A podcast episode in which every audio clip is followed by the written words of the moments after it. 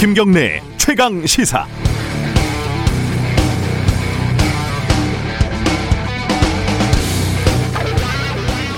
누가 정말 싫으면 뒷꼭지만 봐도 한 대 쥐어받고 싶다고 늘 얘기하죠. 좋은 사람은 거지 밥그릇을 걷어차도 뭔가 사연이 있겠지라고 두둔을 하지만 싫은 사람은 사랑의 열매 같은데 거액을 기부해도 뭔가 꿍꿍이가 있겠지. 기부할 자격이나 있나 이렇게 의심하고 비난을 합니다. 사람이면 대부분 그렇습니다. 그런데 이게 공적인 영역에서도 똑같이 나타나니까 그게 문제죠. 대표적으로 정치가 그렇지 않습니까? 대통령이 임대주택에 가서 신혼부부하고 어린아이 두 명도 살겠다 이렇게 얘기를 했더니 네가 가라 공공임대 벌집에 살려는 거냐 가시도친 악담이 반사적으로 튀어나옵니다. 강남 아파트 산 변창흠 국토부 장관이 수십억 들여서 사저 수백 평을 조성하는 대통령이 그게 할 소리냐는 거죠. 그런데 거꾸로 얘기하면은 대선 때 공공임대 확충을 얘기했던 유승민 전 의원이 네가 가라 공공임대를 외치고 강남의 빌딩까지 170억 원이 넘는 재산을 가진 김은혜 대변인이 강남 아파트 운운하는 것도 한편의 부조리극을 보는 것 같지 않습니까? 부동산 정책에 문제가 있다는 걸 지적하고 싶다는 건 알겠는데 그냥 싫다는 건 더 잘 알겠습니다. 감정이 앞서는 거고 언론들은 좋다고 싸움을 더 크게 붙이는 거죠. 부동산 정책 논쟁은 사라지고 증오, 감정 싸움밖에 남지 않습니다. 그나마 조은희 서초구청장이 대통령이 방문한 임대 아파트 단지가 미분양이 나서 공실이 수백 개다 이런 점 등을 조목조목 비판한 게 인상적이더군요. 싸움에는 능하고 이 토론에는 잼뱅인 이런 정치 참 지겹습니다. 12월 15일 화요일 김경래 최강시사 시작합니다.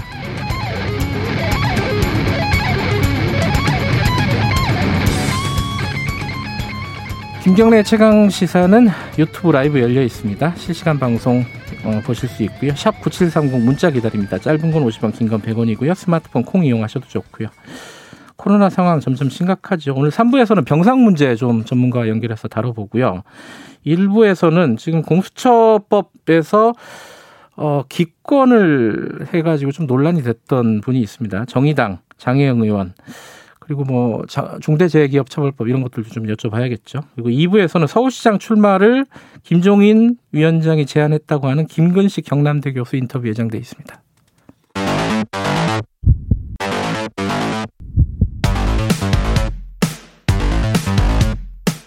오늘 아침 가장 뜨거운 뉴스 뉴스 unboxing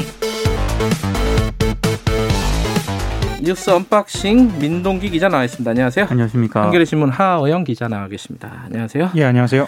코로나 상황부터 뭐 해야겠죠.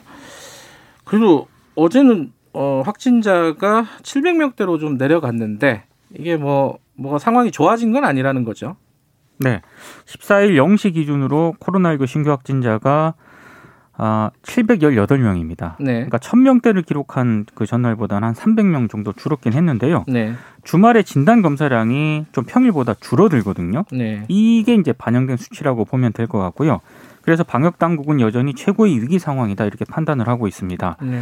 정은경 본부장이 어제 정례 브리핑을 가졌는데 13일 기준으로 감염 재생산 지수를 1.28 정도로 보고 있다. 이걸 환자 수를 추계를 해보면 950명에서 1200명 사이의 환자가 발생할 것으로 예측하고 있다. 이렇게 얘기를 했습니다. 그러니까 여전히 좀 위험한 그런 상황인 거고요.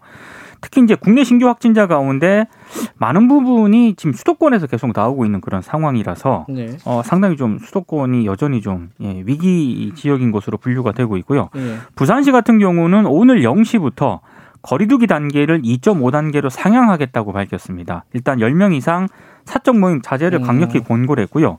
비말 전파 가능성이 높은 동호회 활동도 금지하기로 했습니다. 만약에 동호회 활동을 하다가 감염이 되면 구상권까지 청구할 예정이라고 합니다.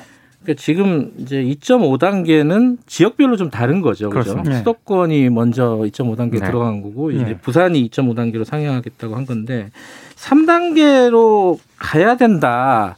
그러니까 어제 저희가 이재갑 교수랑 인터뷰를 했는데 이재갑 교수 같은 경우에는 지금 3단계로 가야 되는 상황이다. 뭐 이렇게 주장을 했습니다. 근데 정부 입장은 조금 어 달라요. 지금 정부는 입장이 뭡니까? 일단 고심 중인 건 분명해 보입니다. 예. 그 정세균 국무총리는 그 어제죠 중앙재난안전대책본부 회의에서 선제적으로 거리두기를 3단계로 격상하자는 의견이 있는 것으로 알고 있다 이렇게 음. 이야기를 하면서도요. 네. 그 필요하다고 판단하면 과감한 결정도 주저하지 않겠지만 3단계는 우리가 선택할 수 있는 최후의 보루다 이렇게 이야기를 했습니다. 네. 어, 신중한 검토가 필요하다는 의견을 덧붙였고요. 어, 다만 그 실무 책임자 중 하나죠. 그 윤태호 중앙사고수습본부 총, 방역 총괄반장이요. 한 인터뷰에서 어, 3단계 플러스 알파가 될지 3단계 마이너스가 알파가 될지 아직까지 검토하고 있는 단계다라고 이야기를 해서 네. 분명한 거는 3단계로 갈 수도 있겠다라고 보여집니다. 네. 어제 밤 상황이 언론에 일부 보도가 됐는데요. 어제 14일 오후 10시 보통 영, 오늘 그러니까 15일 0시 기준으로 하는데 보통 그렇죠. 예, 상황이 워낙 긴급하다 보니까 어제 밤 기준으로도 일부가 나왔는데 어제 밤 오후 10시까지 773명이거든요. 음. 이거를 추세적으로 따져 보면 오늘 어, 어 9시 반이죠. 조금 있다가 발표될 때는 다시 어, 900명대로 올라갈 것으로 보이거든요. 음. 3단계로 고려할 것으로 보입니다. 예, 900명대가 뭐 하루 이틀만 나타나면은 조건은 충족하는 거고 예. 근데 결정을 할 그 선택의 시간만 남아 있는 그렇죠. 건데 아, 고민이 되겠죠. 고민이 되겠는데 이게 참 어, 뭐라고 얘기하기 좀 그러네. 방역 전문가들 중에 상당수는 지금 가야 된다고 하는데 정부는 또 방역 말고 경제도 고려한다고 해야 되니까 당연히 그렇죠. 그죠. 네. 그 부분에 대해서 어떤 결정이 내릴지 좀 봐야 될 것 같습니다. 어제 뉴스 보니까 뭐 독일 같은 경우는 뭐 봉쇄더라고요. 사실상 네. 사실상 네. 봉쇄인데 우리보다 훨씬 상황이 심각하죠 거기는. 그렇죠. 네. 유럽은. 네. 지금 지금 상황을 보면은 이거는 이제 시민 여러분들, 청취자 여러분들한테 좀 알려드려야 되는데 감염 경로를 보면은 어 이 뭐 종교 시설이라든가 과거에 그죠 어떤 특정한 집단이 아니라 이 지인 모임에서 많이 나온다면서요 이게. 그러니까 이 방역대책본부가 어제 10월 1일부터 지난 10일까지 감염 경로를 공개를 했거든요. 예. 가족 지인 모임이 21.8%로 가장 많았고요. 어, 의외였어요. 예. 굉장히 의외였습니다. 예. 그리고 그 다음이 직장, 그 다음이 요양병원 시설, 체육 여가 시설, 의료기관 이런 순으로 나타났습니다. 네. 그러니까 정은경 본부장도 어제 브리핑을 하면서 행정적인 조치만으로는 지금 유행을 억제하는 데 한계가 있다. 네. 그래서 연말을 맞아서 이제 모임이 좀 많지 않겠습니까? 네. 가급적 모임을 취소해 주시기를 요청드린다라고 어제 또 간곡히 밝히기도 했습니다. 음, 지금 이제 문제 중에 하나가 가장 큰 문제죠. 병상이 점점 부족해지고 있다. 뭐 네. 이건데 네. 지금 이제 그 중에 하나의 대책으로 나오는 게 민간 병원, 대형 병원들에서 병원을 아, 병상을 좀 제공을 해줘야 되는데 그게 잘 안 되고 있다. 이게 어떻게 되고 있는 겁니까 지금? 그러니까 지금 정부에서는 협조를 해달라고 지금 요청을 하고 있는데요. 예. 특히 이제 민간 대형 병원들이 좀 소극적 태도를 보이고 있습니다. 네. 지금 어제 뭐 중앙재난안전대책본부가 밝힌 자료를 보면은요. 예. 정부의 지정을 받은 수도권 코로나19 중증 환자 전담 치료 병상이 총 한 138개 정도 된다라고 하는데 네. 82개가 상급 수도권 상급 종합병원이 제공한 병상이고요. 예. 나머지 56개는 지방 의료원 등 종합병원 10곳이 제공한 병상입니다. 그런데 음. 국내 최대 병원으로 꼽히는 이른바 빅5 병원 있지 않습니까? 뭐 삼성병원, 아산병원 뭐 이런 것죠. 그렇습니다. 예. 지원 규모가 20개, 20개, 20개밖에 안 된다라는 거죠. 아. 그러니까 조금 소극적으로 좀 나오고 있는 것 아니냐라는 그런 얘기가 있는데 근데 해당 병원들도 입장이란 게 있더라고요, 보니까. 음. 그러니까 병실 있다고 환자 다 수용할 수 있는 거 아니다. 그리고 네. 이 음압 병실과 같은 이런 그 최소한의 조건을 구축할 필요가 있는데 당장은 어렵지만 앞으로 늘려 나가겠다 이렇게 얘기를 했고요. 네. 또 다른 병원에서는 코로나19 중환자 치료에는 병상 한 개당 굉장히 의료진이 많이 필요한데 일반 중증 환자들이 피해를 봐서는 안 된다. 이게 솔직히 딜레마가 있다. 이런 음. 입장을 더 밝히기도 했습니다.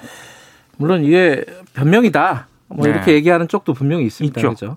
3부에서는 저희들이 어, 우석균 인도주의 실천 의사협회 어, 공동 대표죠.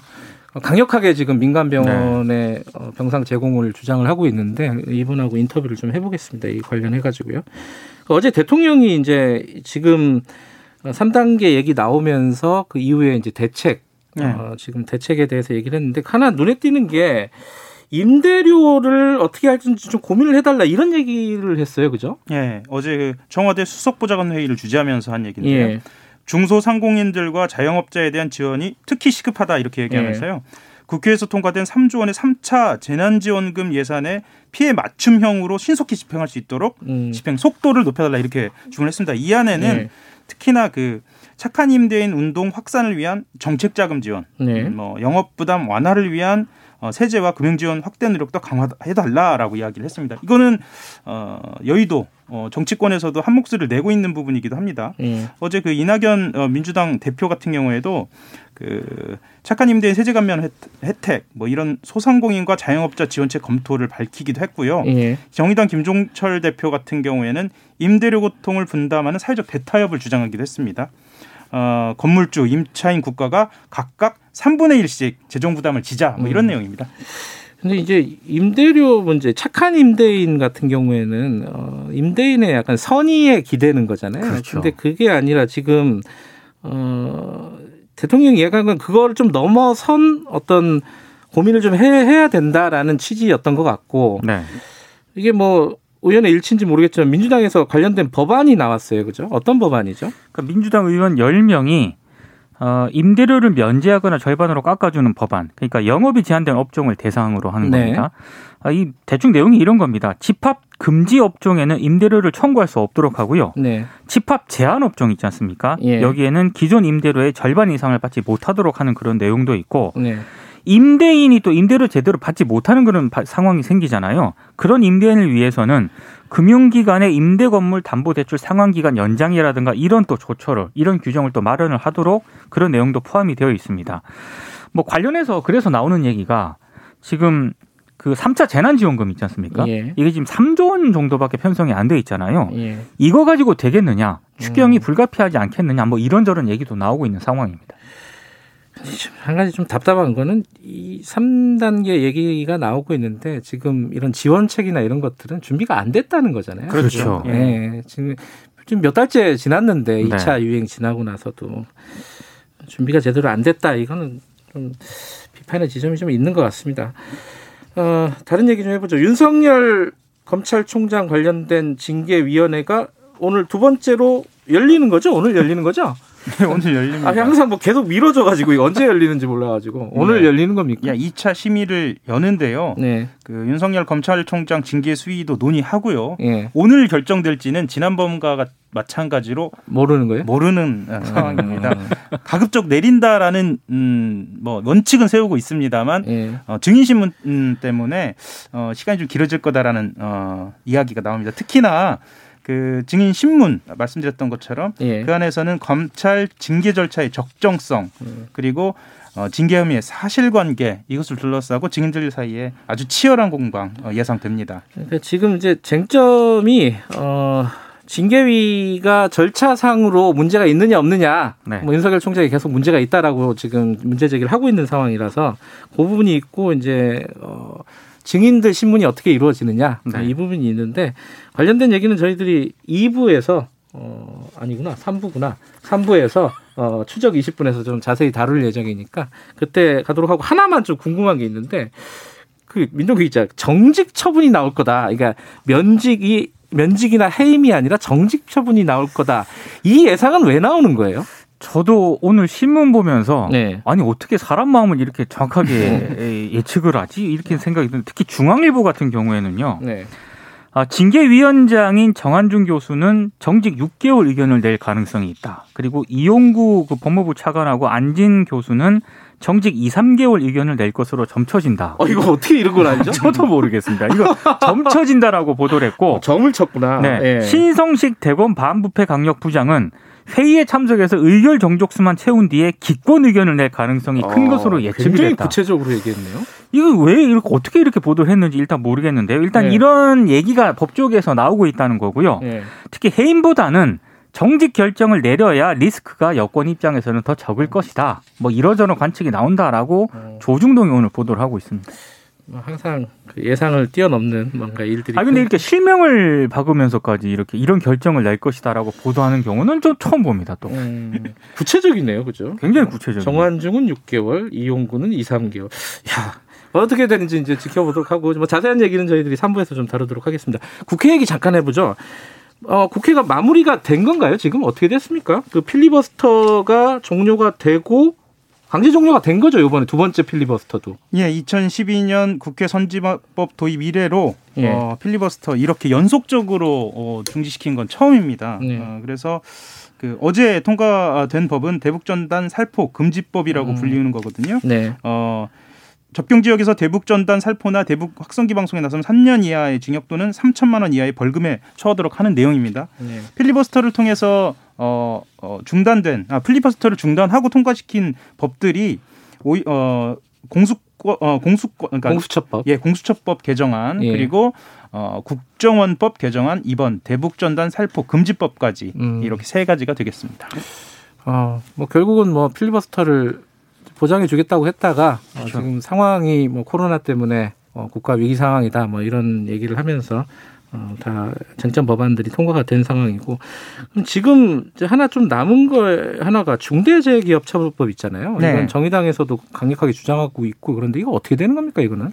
그러니까 지금 민주당이 생각하는 그 중대재해법 그 법안 내용하고요. 예. 정의당이 지금 강력히 요구하는 그 내용이 조금 다르거든요. 아... 근데 어제 정의당이 표결에 참여를 했습니다. 아, 그 남북 필리버스터 중단하는 그 표결에도 참여를 한 거죠. 참여를 네. 해가지고요. 원래는 안 했잖아요. 그 그렇죠. 전에는. 그렇죠. 음. 그래서 민주당이 중대재해기업처벌법 처리를 좀 물밑에서 약속한 것 아니냐라는 그런 해석도 나오고 있더라고요. 음. 관련된 얘기는 저희들이 조금 바로 뒤에 어, 정의당의 장혜영 의원 예정돼 있으니까 그때 좀 물어보도록 하죠. 오늘 여기까지 하겠습니다. 고맙습니다. 고맙습니다. 고맙습니다. 뉴스 unboxing 민동기 기자 그리고 한겨레 신문 하어영 기자였습니다. 김경래 최강 시사 듣고 계시고요. 지금 시각은 7시 36분입니다.